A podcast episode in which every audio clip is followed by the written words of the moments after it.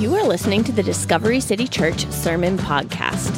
To learn more about us, including our location and service times, please visit us at discoverycitychurch.com. We hope this sermon will encourage and build your faith as you pursue God, community, and influence within your world. Now, the message from our lead pastor, Caleb York.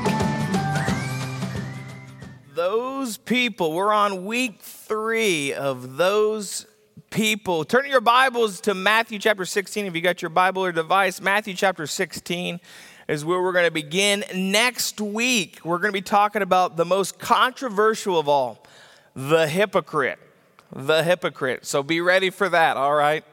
The hypocrite. Next week, our final week of those people. How do we, what do we do with those hypocritical, hypocritical people in our lives? But today, we're talking about the controllers, the manipulators in our lives.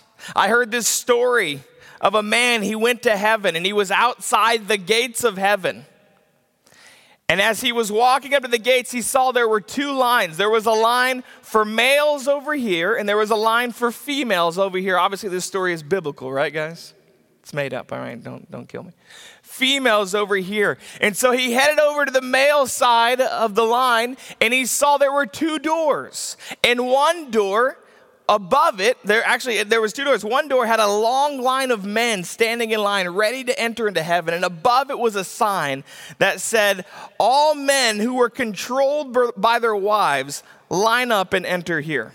And so it was a huge long line as far as he could see. And then next to it was another line and another door.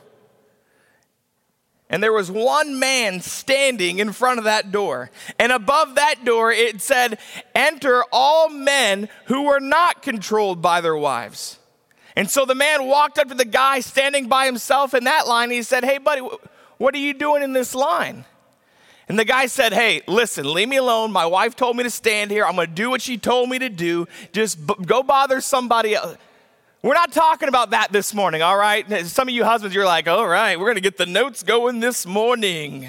We're not talking about controlling wives. That's not what we're talking about. We're talking about manipulative people, people in our lives who want to control us. And if you don't really know what that looks like, I want to give you three biblical examples this morning to start out. Three biblical examples. The first story we see is in Genesis. Genesis, we see the story of Jacob and Esau. They're the brothers, the sons of Isaac, two twin brothers. Esau came out first, and then Jacob came out right after. So he somehow became the little brother. And the story tells us that Esau is a man's man. He's a daddy's boy. Not only is he a man's man, it says that he's hairy. So obviously, it, that's our main example for a man's man. So any any man's man in here, hairy man in here? Yeah, no, no. Okay, I'm by myself then. All right. So yeah, to you, to be a man's man, you got to be hairy. Esau was a man's man. He was hairy. Said he was red. He was a hunter. He would go out and he would hunt and he would provide that way. And we see the story tells us in Genesis that one day Esau comes in and he has caught nothing.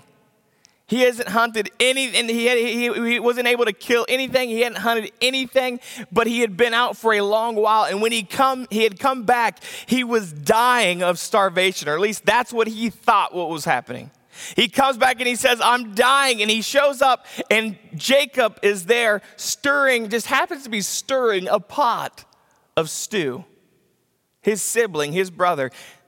Now, isn't that always the case when it comes to siblings? They always have what you need at that exact moment. And we see Jacob, his brother, is stirring this pot of stew. And he comes and he says, Jacob, give me a bowl of this stew because I am about to fall over dead. I've caught nothing. I haven't killed anything. I haven't eaten in a long time.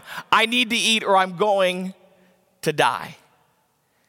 And we see Jacob uses this as a prime opportunity to take something that really doesn't belong to him. He says, All right, I'll give you a bowl of stew, but all you have to do is give me your birthright. Give me your birthright and I'll save your life. His own brother is manipulating him. The birthright was not only just a larger part of the inheritance that they gained from their father, but also it was a blessing that the father would give prior to his death,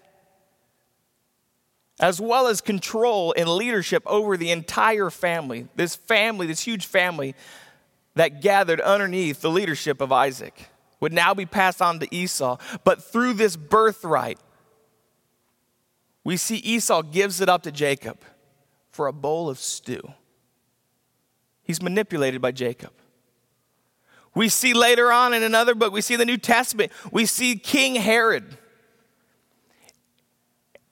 and John the Baptist.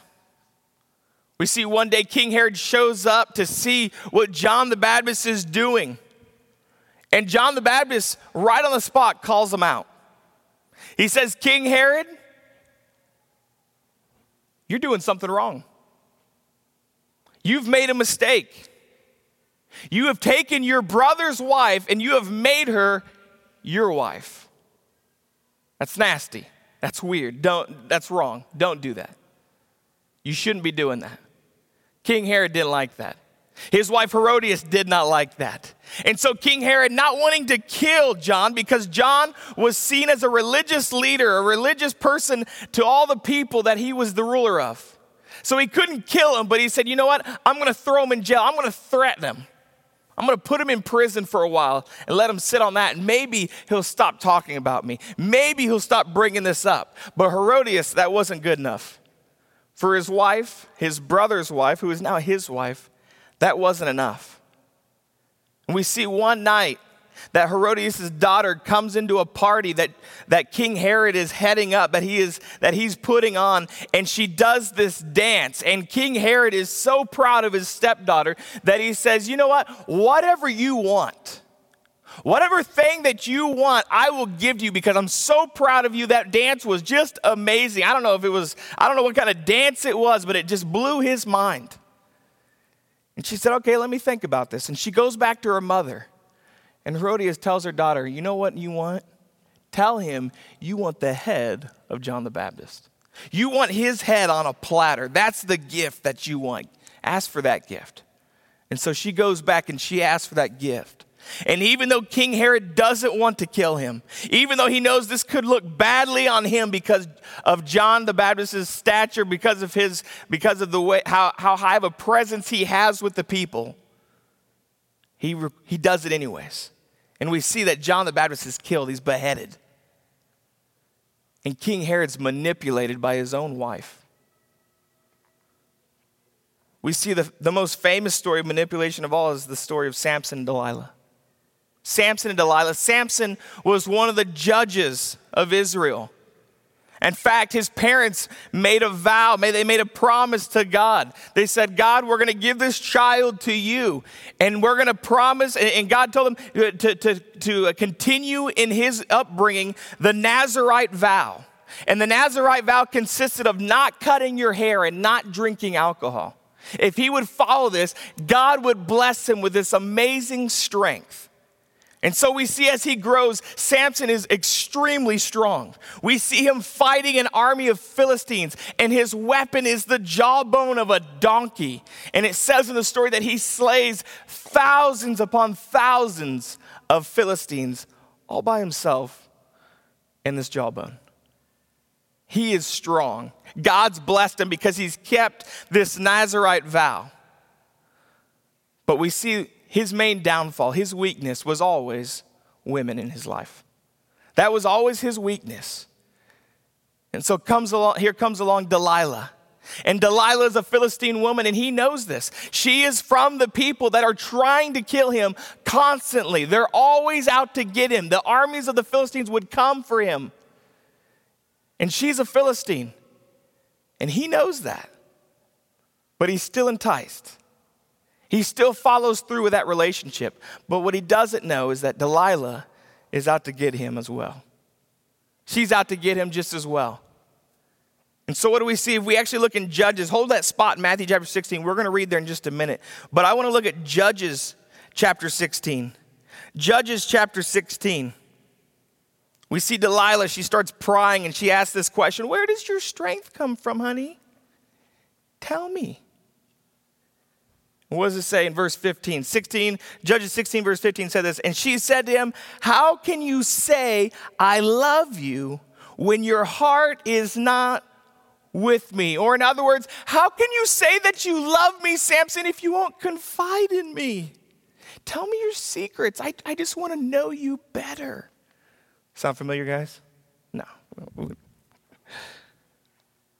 I want to know you better, Samson. Verse 16. And when she pressed him hard with her words day after day and urged him, his soul was vexed to death. You know what that means right there? She nagged the snot out of him. She nagged and nagged to the point he thought he was going to die.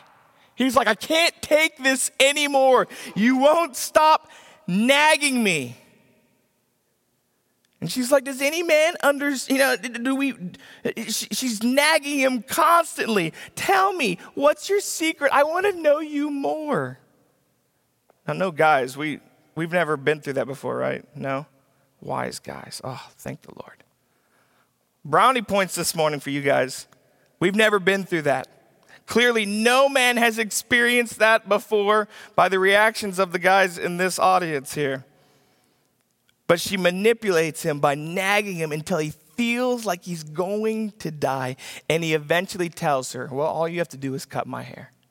Cut my hair and my strength. It'll break my vow. My strength will be gone. And she tells her Philistine friends, and they come in, they cut his hair. And that's his downfall right there. He's manipulated, he's controlled by this woman, Delilah. Some of you are here today and you know someone like that in your life. They can control you, they want to control you. And if they want to manipulate you, if they want to get something out of you, they can. They can do it very simply with their words. They know exactly what to say to you, or they know exactly what not to say to you to get what they want from you, and they do it every single time. They seem to press your buttons. They know how to get whatever they want. We know people like this. And if you don't yet, if you can't recognize these people in your lives, I want to talk about this this morning. How do we recognize those people? I want to give you a few tools to find out how this works. So, the first thing I want you to write in your service guides, go and pull out your service guide, your notes. The first thing I want you to write down this morning is this the tools of a manipulator. I want to give you the tools of a manipulator. What do these tools look like? The tools of a manipulator. The first thing I see is this threats. Threats. A manipulator will always give threats. Sometimes they're direct, other times they're indirect. You know what? If you want to work here, you'll do that. If you want this, then you'll do that. If you don't do this, I'm going to leave you. If you don't tell me what I want to hear, I'm going to hang up. They threaten people, that's their tool. That's their tool for, mani- for uh, um, manipulation. We see this in the older generation. If you don't come and visit me, I'm going to cut you out of the will. It's manipulation. One of their tools is they threaten. They threaten, they use threats constantly. This is what controllers do. They love to use threats. Not only does it happen in our relationships out in the world, but guess what? It happens in our marriages sometimes. It happens in our marriages. We see, you know what? If if you don't give me this, then I won't give you any more of this. Obviously, I'm talking about cookies. But we see that happen in marriages. Not only do we see threats, we see guilt. Write that down. Number two, the tools of a manipulator guilt. If you love me, you'll do exactly what I ask. If you love me, you'll do exactly what I ask. After everything I've done for you, you can't do this one little thing for me. They use guilt. They guilt you into everything that they want you to do. They'll use guilt to get their way. Not only that, oh, even worse, and this one drives me craziest the most. they can use guilt in the form of no words, the silent treatment. You know what? You won't do what I want you to do, and so I'm not going to talk to you anymore. Silent treatment. They use guilt. That's their tool, that's their weapon, that's how they control you, that's how they get their way. They love to guilt people into getting their way. I thought we were close. I thought I thought I could count on you, but obviously I can't do that. I can't count on you. You're not that person in my life. You know, sadly, this happens with Christians all the time as well. Well, you didn't do this. I, I thought you were a good Christian. Oh, yeah. Well, I guess I'm supposed to be a good Christian, so I better go do this. Yeah, they'll use that. Happens with Christians all the time. We'll use guilt to manipulate and control people. And so the question I want to ask this morning is how do we break the power of manipulation? Write that down. How do we break the power of manipulation? The first thing I see is this we need to recognize when someone is trying to control us. How do we break the power of manipulation? First thing off, we need to recognize when someone is trying to control you. Some of you are like, well, it's obvious. It's obvious when someone is trying to control me. But you know what? For many people, it's been a way of life for so long that, you know, it's so easy to just miss it. You don't even realize you're being manipulated. For others con- that are constantly controlled by others, you think it's normal. It's just a normal, uh, it's just a normal way of life. Maybe you grew up and your parents did it. They manipulated you to get you to do what they wanted you to do. And maybe they still do that. Your friends do it. They've done it as you've grown up. They've manipulated you. They've found ways to control you. And you think, oh, this is how life is. They manipulate, they threaten, and that's how you get what you want, and that's how people get what they want out of me. That's just a part of life. It's not. The important thing first is to recognize someone is trying to manipulate and to control me. And that's where we're going to pick up this story in Matthew chapter 16. Matthew chapter 16, we see Jesus realizes Peter, one of his closest followers, is trying to control him. One of his closest people some would say his best friend is trying to control him. Look at Matthew chapter 16, verse 21 is where we're going to begin reading this morning. Matthew 16, verse 21 says this From that time, Jesus began to show his disciples that he must go to Jerusalem and suffer many things from the elders and chief priests and scribes and be killed, and on the third day be raised. From this point on, right here, Jesus begins to tell his followers, guys, listen up. I've got to go back to Jerusalem. I've got to go because I came to this earth for a reason, and that's to go and die for the sins of the world. That's why I came, that's why I'm here. But just to give you a heads up, I'll be back. All right? I'm going to go die, but I'm coming back. I'll be back. Don't worry. And notice Peter's response in verse 22. What does he say? And Peter took him aside and began to rebuke him. Peter takes Jesus aside and says, Jesus, what are you talking about? He chews him out. You can't say that, Jesus. You can't go around telling people you're gonna die.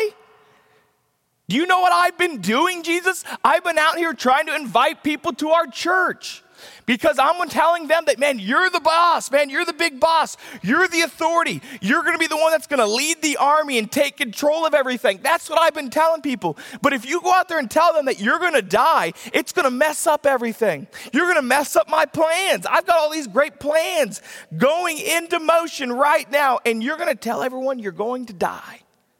You can't do that. He chews Jesus out. And Peter, right here in this situation, in this scenario, this story, he does something that most controllers know.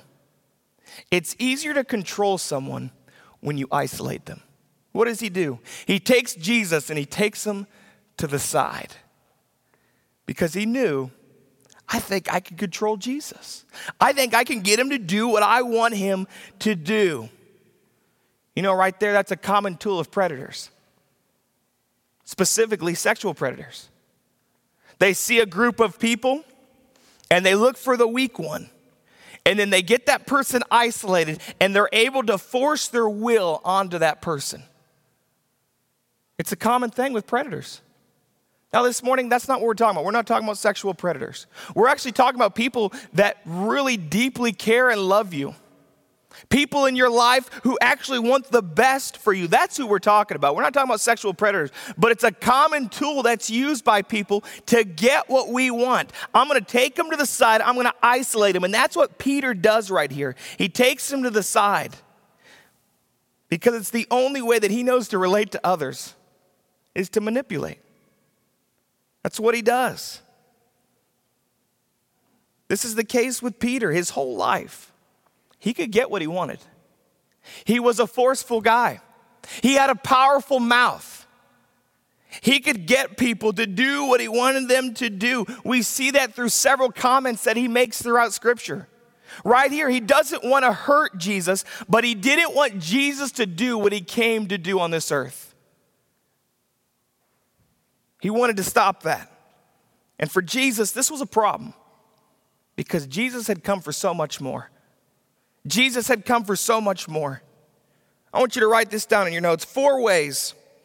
Four ways you can recognize manipulation in your life.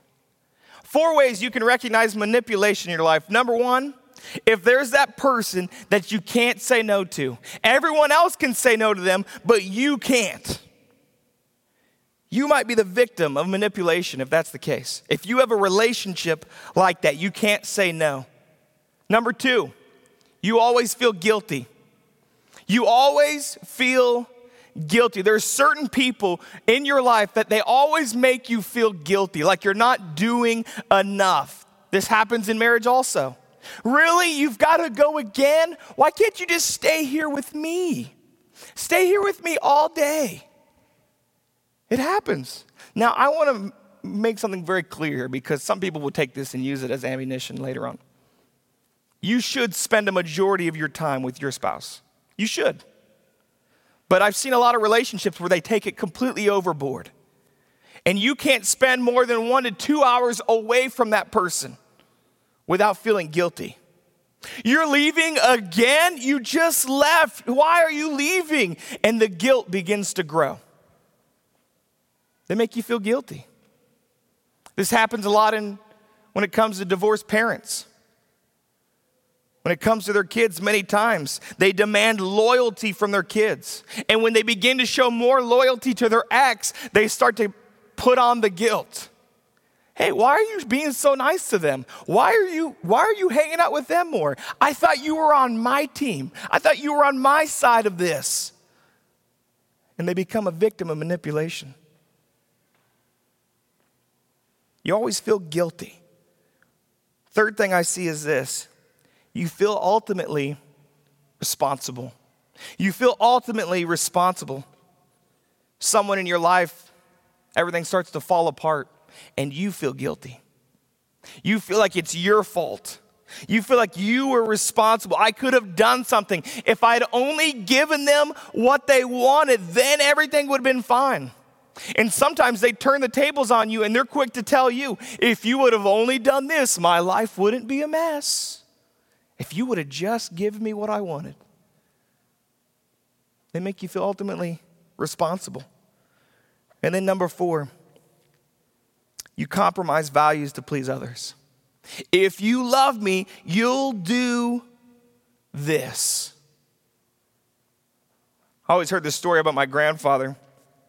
He was a Baptist preacher for many years, but before that, he'd gotten saved later on in life and was becoming faithful in church. And one day, his family, his brother and his family came to visit them, and they were not Christians. They had nothing to do with God. They wanted nothing to do with church, nothing to do with God, nothing to do with anything like that. And so Sunday rolled around, and my grandfather got up and began to get his family ready for church to head out. He wasn't going to make his brother go to church, but his family, they were going to go to church. They were going to worship God. And so they began to get ready. And my grandfather's brother said, What are you doing? Oh, we're going to church. I got my family and I took time off from work and came here to visit you, and you're gonna go run off to church and not spend time with us? What do you think you're doing? I wasted, I spent so much gas money. I brought my whole family here, and you're not even gonna hang out with us. I remember my grandfather, as the story goes, he grabbed the morning newspaper and he handed it to his brother and said, Hey, read this, and by the time you're done, I'll be back. Because we're going to church, because we serve God. You know what? You might be being manipulated when you compromise your values to please others. Well, if you love me, you'll do this. It's a classic line right there. You lay down your values, you lay down God's values, and you begin to adopt the values of somebody else, someone else in your life, because we want to compromise. And once you recognize manipulation, it's not enough just to know it. Some of you, maybe you saw yourself in one of these scenarios we talked about. You saw yourself in one of these examples, and it's not enough just to know that it's going on in your life. You have to verbalize it to break the power. And that brings me to my second point I want you to write down. Our response should be this is not this is not going to work on me. You can know all you want about it. You can know that you're being manipulated, but if you don't verbalize it, you can't break the power that it has over your life. So many people, they come short and they go, you know, I'm being controlled, but you know what? I, am I'm not going to do anything about it. I'm just going to keep going. I don't want to rock the boat. I want to mess anything up. You're compromising. You have to verbalize it to break the bonds of control. You need to say, you know what, maybe in the past this worked. You controlled me. But from now on, no more. This isn't going to happen. It's not going to work on me. Can you say that with me? It's not going to work on me. Say it with me, now say loud. It's not going to work on me. We need to verbalize it. If you want to break that chain of power, if you want to break those bonds of manipulation, you have to verbalize it and say, It's not going to work on me because I do what God tells me to do, not you. Peter rebukes Jesus. I want you to do this, Jesus. This is what I think your life should be about. He rebukes him, he chews him out. And I want to look at Jesus' response now. Notice Jesus' response in verse 23. But he turned and said to Peter, Get behind me, Satan. You are a hindrance to me. For you are not setting your mind on the things of God, but on the things of men. If someone in your life is forcing you, if someone in your life is manipulating you, what do you say to that person that's controlling you? This is not going to work on me. And then you call them Satan. No, I'm just kidding. Don't do that. Don't call them Satan. I'm just messing. It's not going to work on me. You cannot control me. Something common in the church world today is we see a lot of people that come into a church and their main desire, their main objective is to control the church. And I've seen this many, many times. Obviously, we're a church plant. We're brand new. We're new. We don't have a lot of people coming in. It's understandable. But as this church begins to grow, there are going to be some people that come in through these doors, and their main objective is I want the church to be about this. I want the church to be about that. I want to control this. And we need to be prepared for that. We need to be mindful about these people because they want to control. I've heard story after story after story of a pastor and even church planners that have had people come in and they try to control and they try to manipulate the church. I heard the story the other day of a pastor. He had a small group leader, had a good sized small group as well. And he caught word that this small group leader was teaching something that was not biblical. It was not something from God's word. And so the pastor got a hold of him. They had a meeting. He said, Listen, I've heard you've been teaching this, and it needs to stop. You can't teach that. It's not God's word. It's not right. It needs to stop. And the small group leader responded to the pastor and said, You know what? Not only will I not stop teaching that, but if you don't get on board with this, I'm going to take our small group and we're going to go to another church. He tried to manipulate, he's trying to control the church. We see so many times men in the church who have money.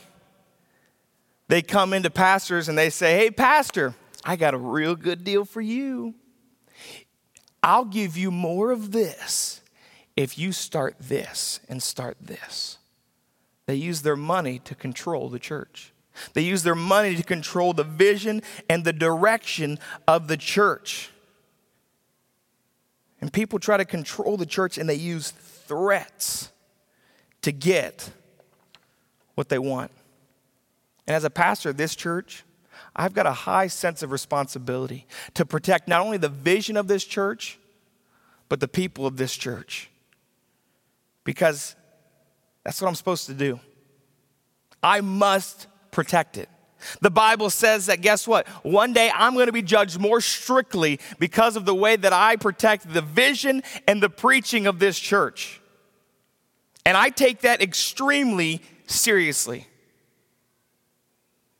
We're going to have people come from other churches, and they're going to come in our doors, and they're going to get excited about what's happening here, and then they're going to start chiming in. And guess what they're going to say? You know what? At my old church, this is what we used to do, and this is what we should do here. And you know what we're going to say? We're going to say no to a lot of good things. You want to know why? Because we're going to say yes to the best things.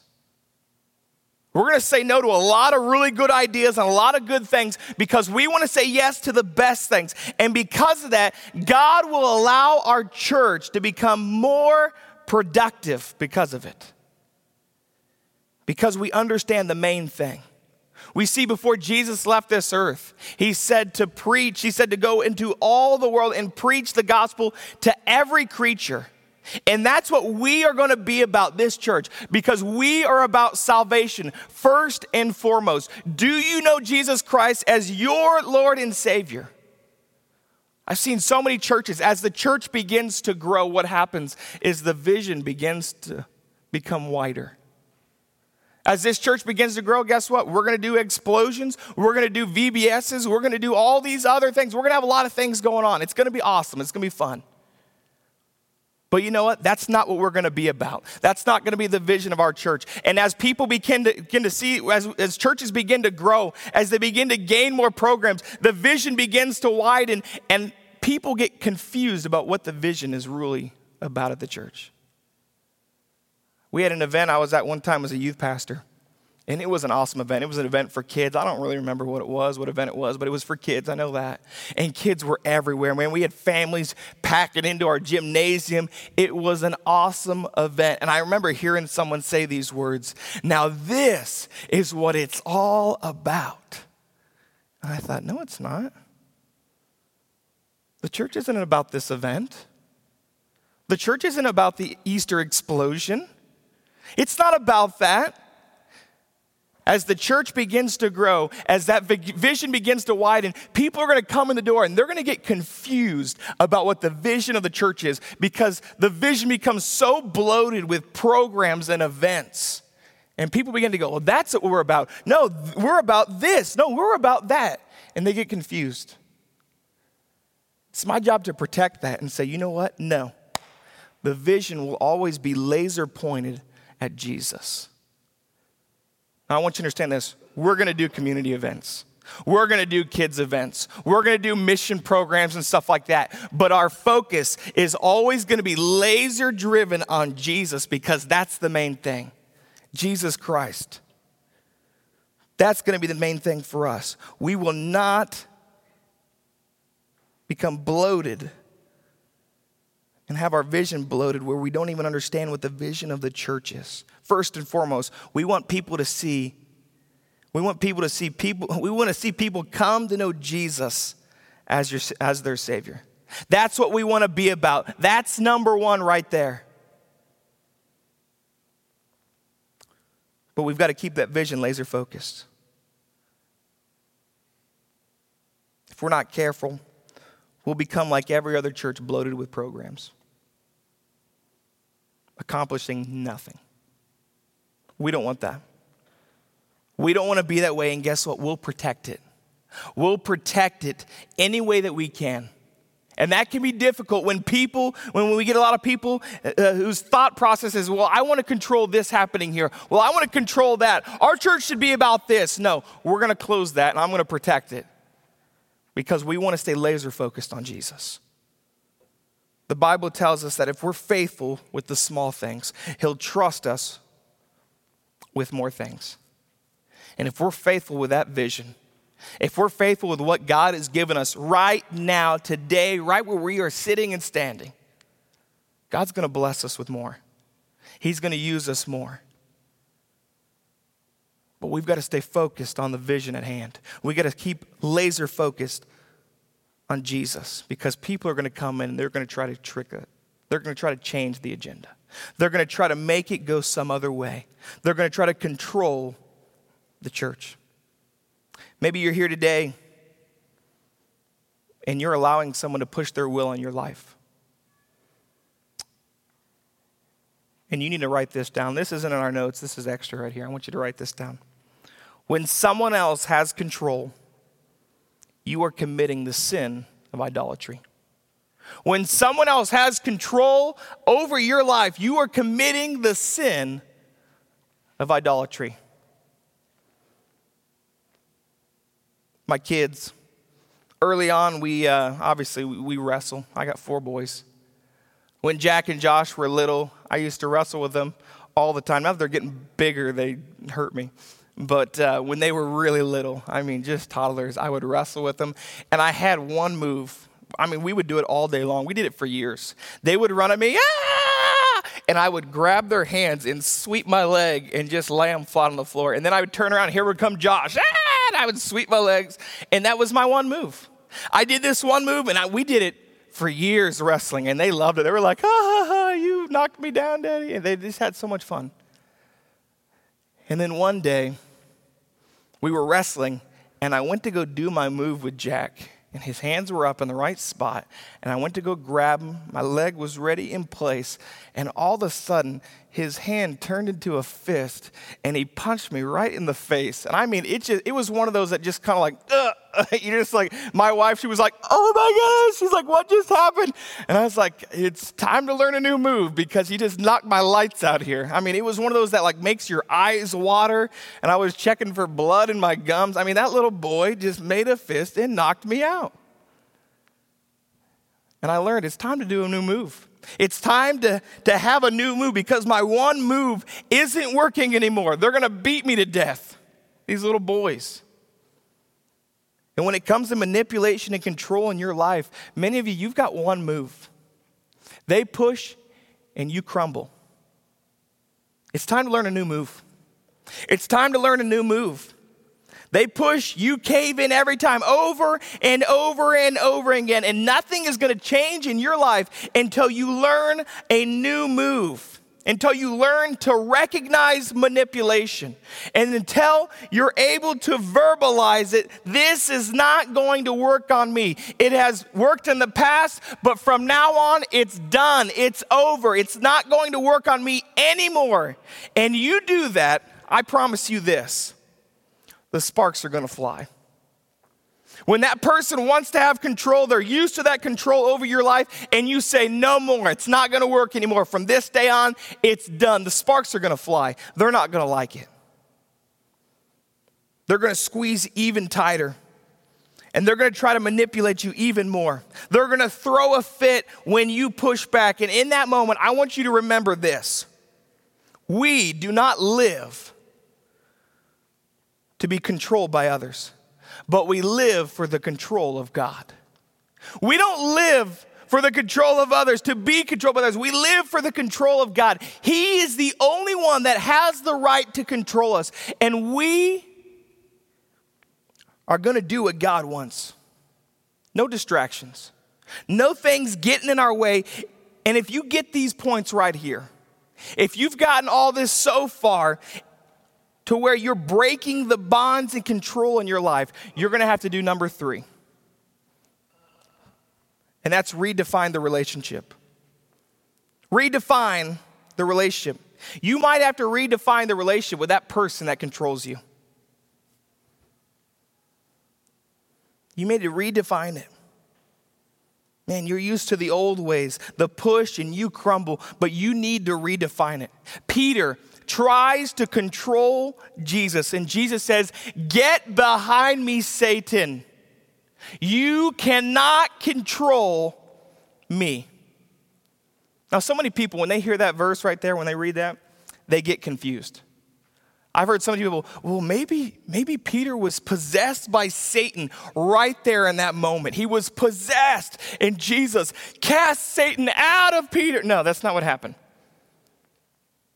What he's saying right there to Peter is this Peter, your mindset is not where it should be. You have the same agenda as Satan and the rest of the world. You don't have my agenda in mind.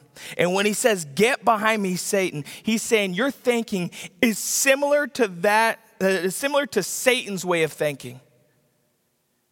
Because Satan, guess what? The last thing that he wants is to see me die for the sins of the world. Because I'm the only hope. That's the last thing he wants. And you're sharing the same mindset that he has. You're focused on your agenda. You're focused on the agenda of this world and saving things. We've got to understand when it comes to the control of others, when you give control into that control, you're bowing down to an idol in your life. And Jesus says, You're bowing down to this idol in your life, Peter. Your agenda is not my agenda. Your mindset's not my mindset. You have the mindset of Satan himself. Because the only person that you're supposed to submit to is to God. You're bowing down to this idol and not bowing down to God's will and His way for our lives. Jesus rebukes him right there. Jesus turns it around on him when Peter is so used to being in control.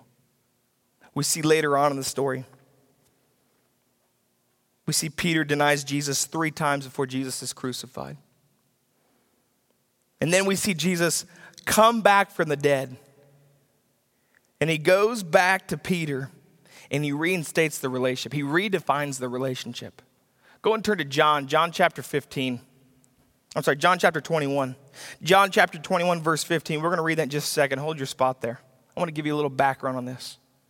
We see Jesus is crucified, he comes back to life. We see the tomb is empty. Two women had traveled to the tomb that morning, and when they get there, Jesus is gone. The stone is rolled away. And so they run back to the disciples and they tell Peter and John that Jesus is gone. He's, he's risen. He has come back just like he said. The tomb is empty. And we see these two disciples, Peter and John, they run to the tomb and they see for themselves it's empty. And the last time, and this right here is the last time we hear from Peter until the verses we're about to read in John chapter 21. Because we see that day, Peter leaves the tomb. And then Jesus appears to them and he gives them direction. He says, I want you to meet me in Galilee. Appears to all the disciples, meet me in Galilee and then right there in front of me disappears. Man, he does like a sweet, like fading trick. I don't know what it was, but he disappears in a way that only God can. And we see the disciples, they go back to Galilee just like they're supposed to, ready to meet Jesus. But Peter does something different. To give you some background on Peter, Peter's original job was he was a fisherman, and Galilee was his hometown. And so when they go back to Galilee, guess what Peter does? Does he go around waiting for Jesus to meet him? No, he does not. He goes right back into his old ways. He goes back into his old life, back to the things that he was used to, back to the things that he was comfortable doing, back to the things that he was doing before Jesus came along. He goes fishing. And the story tells us that he fishes all night, catches nothing. Catches nothing. And then Jesus shows up on the scene, meets him in Galilee, just like he said he was. And he said, Guys, why don't you put the nets over on the other side of the boat? Cast your nets on the other side of the boat. Give that a try. And what do they do? They cast the nets and they begin to pull the nets in to see what they caught, and they begin to see more fish than they had ever seen in their entire life. Even to the point the nets, the nets were beginning to break. And we see right here Jesus does this amazing miracle, and afterwards they eat breakfast and they have this conversation. And Jesus uses this time to redefine the relationship with Peter. So look at that, John chapter 21. John chapter 21, verse 15 says this And when they had finished breakfast, Jesus said to Simon Peter, Simon, son of John, do you love me more than these? Do you love me more than these? Now, when I was growing up in church, I always read that verse and I thought, man, that's really weird. Like, it's kind of a jerk move, Jesus. Like, why would you say that in front of your disciples? Like, Simon, do you, Simon Peter, do you love me more than these guys? And like, and those guys are like, what? What What are you, what are you talking about? I, I thought that was kind of a weird move, but that's really not what he's asking right there. He says, Peter, do you love me more than your old life? Do you love me more than these fish? Do you love me more than these, these boats that you have? Do you love me more than all these things that you're so familiar with? Do you love me more than what you knew before me? The life that you had. Are you ready to go back to it? Or do you, are you going to follow me? Do you love me more than that? And notice Peter's response. He said to him, Yes, Lord, you know that I love you. And Jesus said to him, Feed my lambs. In other words, take care of my people. Take care of my people. Feed them. It continues on. He said to him a second time, Simon, son of John, do you love me? And he said to him, Yes, Lord, you know that I love you. And he said to him, Tend my sheep. He said to him a third time, Simon, son of John, do you love me? And Peter was grieved because he said to him the third time, Do you love me? And he said to him, Peter, this is him speaking right here, Lord, you know everything. You know that I love you. And Jesus said to him, Feed my sheep. What did we see earlier when Jesus was on trial? Peter denies him three times. I don't know the man. I don't know who he is. He even begins to curse, to cover up his speech, to look like someone that wouldn't have been around Jesus. He denies him three times. And what does Jesus do right here? He asks him three times, Do you love me? Do you really love me? Jesus wants Peter to make a decision right here. Do you want to go back to your old way of life, or are you going to follow me because this is your chance. Make the decision. This is your chance. You want to go back, you go back. I caught you fishing this morning. I caught you going back to your old life already. If you, that's what you want to do, you go do that. If we drop down to verse 18, it says this Truly, truly, I say to you, when you were young, you used to dress yourself and walk wherever you wanted. But when you are old, you will stretch out your hands, and another will dress you and carry you where you don't want to go. This, he said to show by the kind of death he was to glorify God. And after saying this, he said to him, Follow me. Jesus said, Hey, when you were younger, you did what you wanted to do. You went where you wanted to go. You did what you wanted to do. But guess what? If you love me, you have to follow me. There's no other way. It's not the other way around. It's not me following you. You're going to follow me, Peter. If you love me, follow me. And that means I call the shots. That means, guess what? We're not doing your will, you're doing my will. Follow me. If we look at Galatians chapter 1, this will be our last verse this morning. Galatians chapter 1, verse 10 says this for am I now seeking the approval of man or of God? Or am I trying to please man? If I was still trying to please man, I would not be a servant of Christ. Maybe you're here this morning and you haven't picked up on that yet. You haven't picked up on that. Are you seeking the approval of man or are you seeking the approval of God? when you constantly give into control and the manipulation of someone else in your life? Who are you trying to please? When you give into that control, you bow down to them. You're bowing down to them like an idol. You're giving control to the wrong person instead of the only one that should have it. The only one that you should be giving your control to. For you, in this room this morning, if you're here this morning and you're a manipulator, I want you to hear this. You're not a bad person. You're not a bad person. It doesn't mean you're some kind of deviant person. You're just driven by fear. And you're placing your trust in your control. I control things, and that's my faith. I have faith in my own ability. You're driven by fear, your ability to control the things around you. And that is the worst place to put your faith.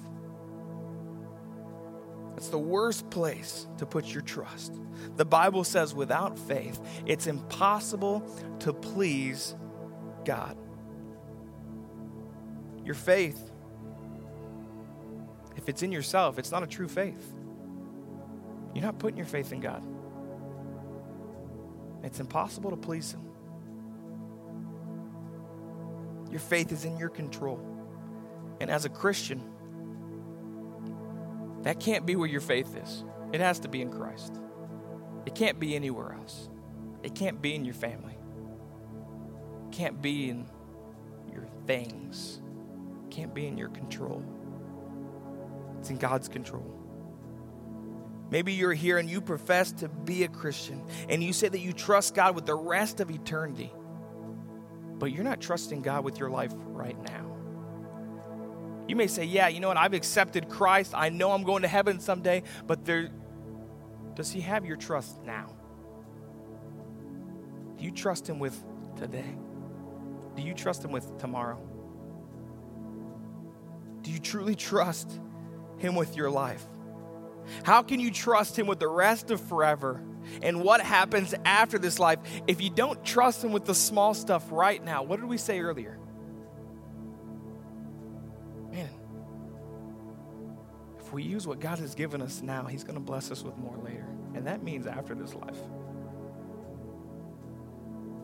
Do we trust God now? Are we trusting Him or are we taking control? Today's the day. Today's the day that you can break free from these bonds of control. Today's the day, today's the day that you can break free from the, from the bonds of manipulation and this idolatry in your life to say, I'm not going to bow down to you. This isn't going to work on me. Today's the day that you lay down your control and do what the Bible says. Humble yourself because God resists the proud. Humble yourself and say, God, I'm going to give you control. I'm giving it to you. Maybe your first step is giving control and asking Him to save you from your sins and truly humbling yourself. Romans 10 9 says this if you confess with your mouth the Lord Jesus and believe in your heart that God raised him from the dead, you will be saved. Have you taken that first step this morning? Has there been a time where you've given control to him and said, God, I want you to be the Lord of my life? Jesus, I want you to be my Savior.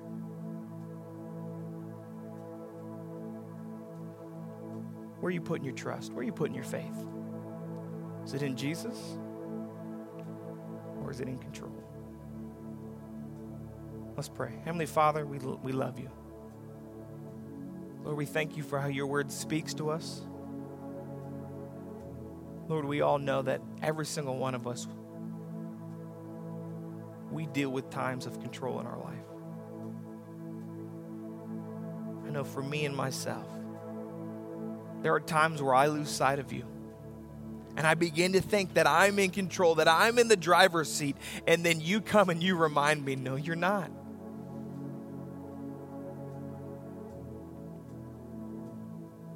God, in those moments, I thank you for those moments.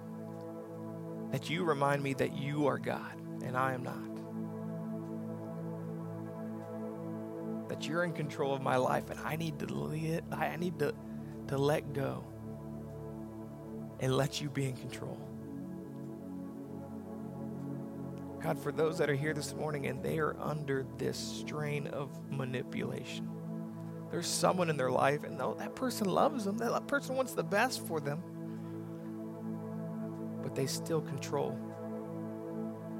And when we give in, we're making them a God in our life. We're making them an idol in front of you. God, I pray this morning that we would take these words and that we would break that bond of manipulation. We would break that bond of control and truly put our trust in you.